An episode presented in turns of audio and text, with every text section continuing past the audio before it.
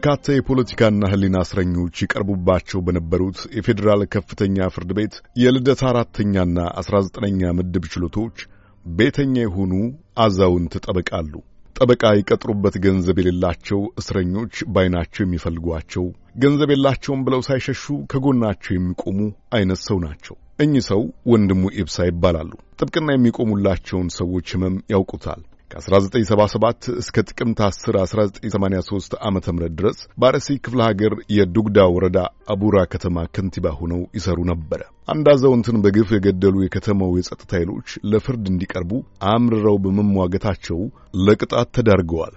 ኮሚሳሪያት ውስጥ ቡና እየጠጣን ነበር። ወደ ሸፓ አንደኛ ጸሐፊ ስንሄድ ሽጉጥ አውጥቶ እጅ ወደ ላይ አሉኝ። እጄን ወደ ላይ አልልም አልኳቸው። እሺ ቀጥ ብለው ወደ ጭላሎ አውራጃ ፖሊስ ጣቢያ ሄዳሉኝ።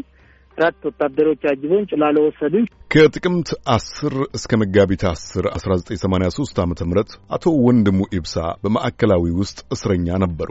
ዱላውን፣ ስቅይቱን በዚያ እንዳዩም ይናገራሉ። ደርግን ኢህአዴግ ሲተካ በመደበኛ የፖለቲካ ፉክክር ውስጥ ገብተው የፓርላማ ወንበር እስከ ማሸነፍ ችለው ነበረ። በ2002 ዓ.ም ኢህአዴግ ከ99 በመቶ በላይ የፓርላማ ወንበሮችን ማሸነፉን ማወጁን ተከትለው የፓርላማ ዘመናቸው አከተመ። ድምፃቸውን ሊያሰሙበት የሚችሉበትን በየጊዜው እየጨመረ የመጣውን የመብት ረገጣ ሊሟገቱበት የሚችሉበትን መስክ ማሰስ ያዙ። ከፓርላማ ሰዓታቸው ቀንሰው ሲያጠኑት የከረሙትን የሕግ ትምህርት በዚያ ጊዜ ነበረ ሊጠቀሙበት የወሰኑት። በኢትዮጵያ ሕገ መንግስት ላይ የተቀመጡትንና የሀገሪቷን ሕጎች እነሱን እየጠቀስ ኢህአዴግን ከፓርላማ በበለጠ በፍርድ ቤት በአደባባይ ለመሟገት ያመቸኛል ብዬ ነው። ሁለት ሺ ስድስት ኢህአዴግ ለከትም ገደብም በሌለ ሁኔታ በተለይ ኦሮሞና አማራ ላይ ጭካኔ ያበዛ ሁለት ሺ ስድስት በርካታ የኦሮሞ ብሔራዊ ኮንግሬስ አባሎች ታሰሩብን።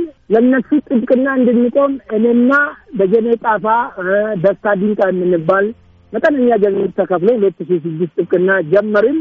ሁለት ሺ ስምንት ጓደኞችን ታሰሩ። ሁለቱም ጠበቆች እኔ ጋር የሰሩት ሁለት ሺ ስምንት ጓደኞች ከታሰሩ በኋላ ለነ በቀለ ገርባና ለሌሎችም ጥብቅና እንዲቆም ዶክተር መራራ አልታሰሩም። አሁንም ቀጥላሉ። ብቻዬን ቀጠል። ለተወሰኑ ሰዎች ጥብቅና በመቆም የተጀመረው የአቶ ወንድሙ ኢብሳ የጥብቅና ዘመን ወደ ሌላ ምዕራፍ መሸጋገር ጀመረ። ስራቸው ከብሔር የዘለለ እንደሆነም የሚያስገነዝብ እውነታ ጋር ተገናኙ። ኦሮሞ ፌዴራሊስት ኮንግሬስ ጋር ተነጋግሬ ሲወጣ ሌሎች የኦሮሞ ልጆችም እኛም እኮ ፓርቲ ደጋፊዎችን ባለን ኦሮሞዎች ነን ጥብቅና አገልግለን አሉኝ። የአማራ ልጆችም ደግሞ በተመሳሳይ አሉኝ።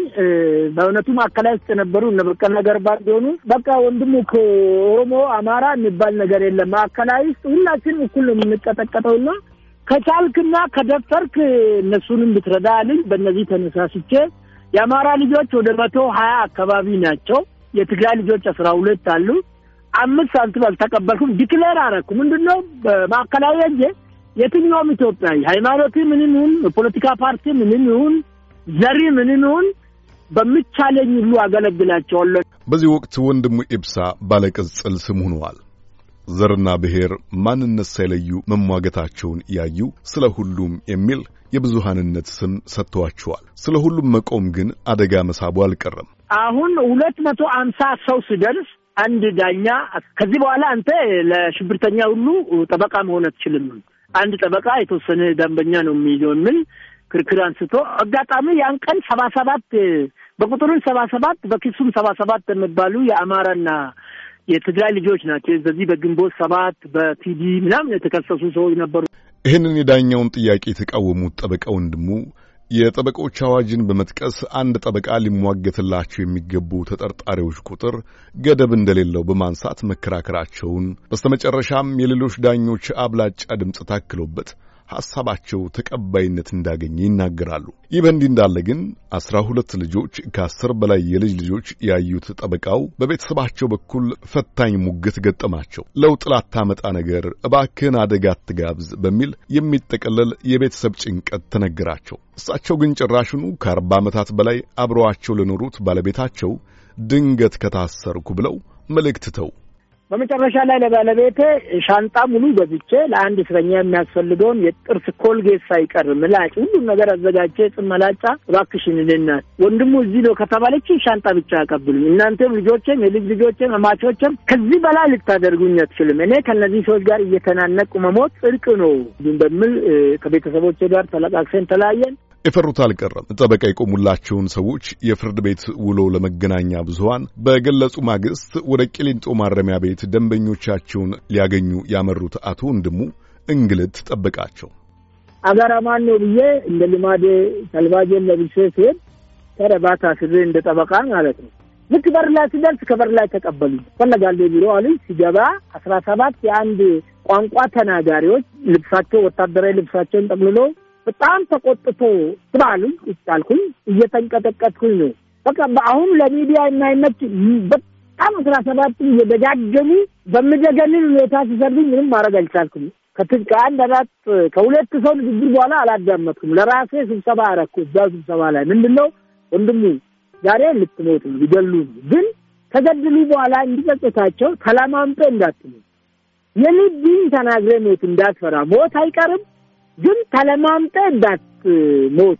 ምክንያቱም እንደማይለቁኝ ተስፋ ቆርጫለሁ። ካልሲ ጫማ አውልቃለሁ፣ ካልሲ አውልቃለሁ ያለው ቅሊንጦ ነው።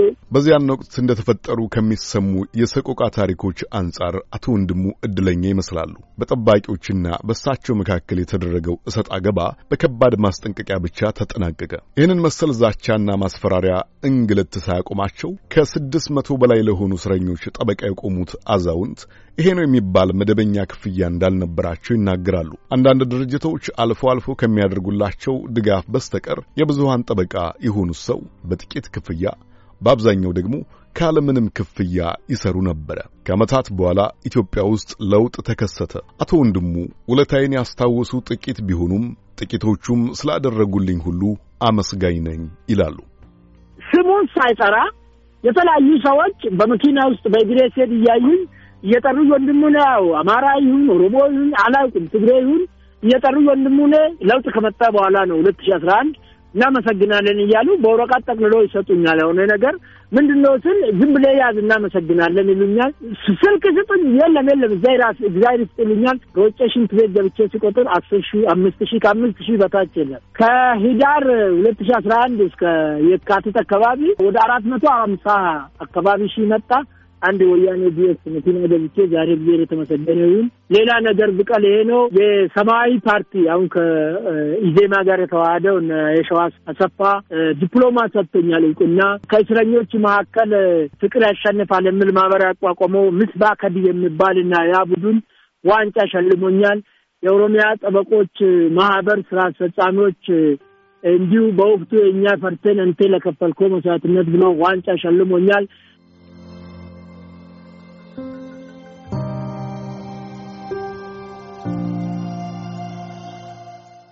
አቶ ወንድሙ ኤብሳ ታሪካቸውን ስላጋሩን በአድማጮች ስም አመሰግናለሁ። ሀብታሙ ስዩም ነኝ ከዋሽንግተን ዲሲ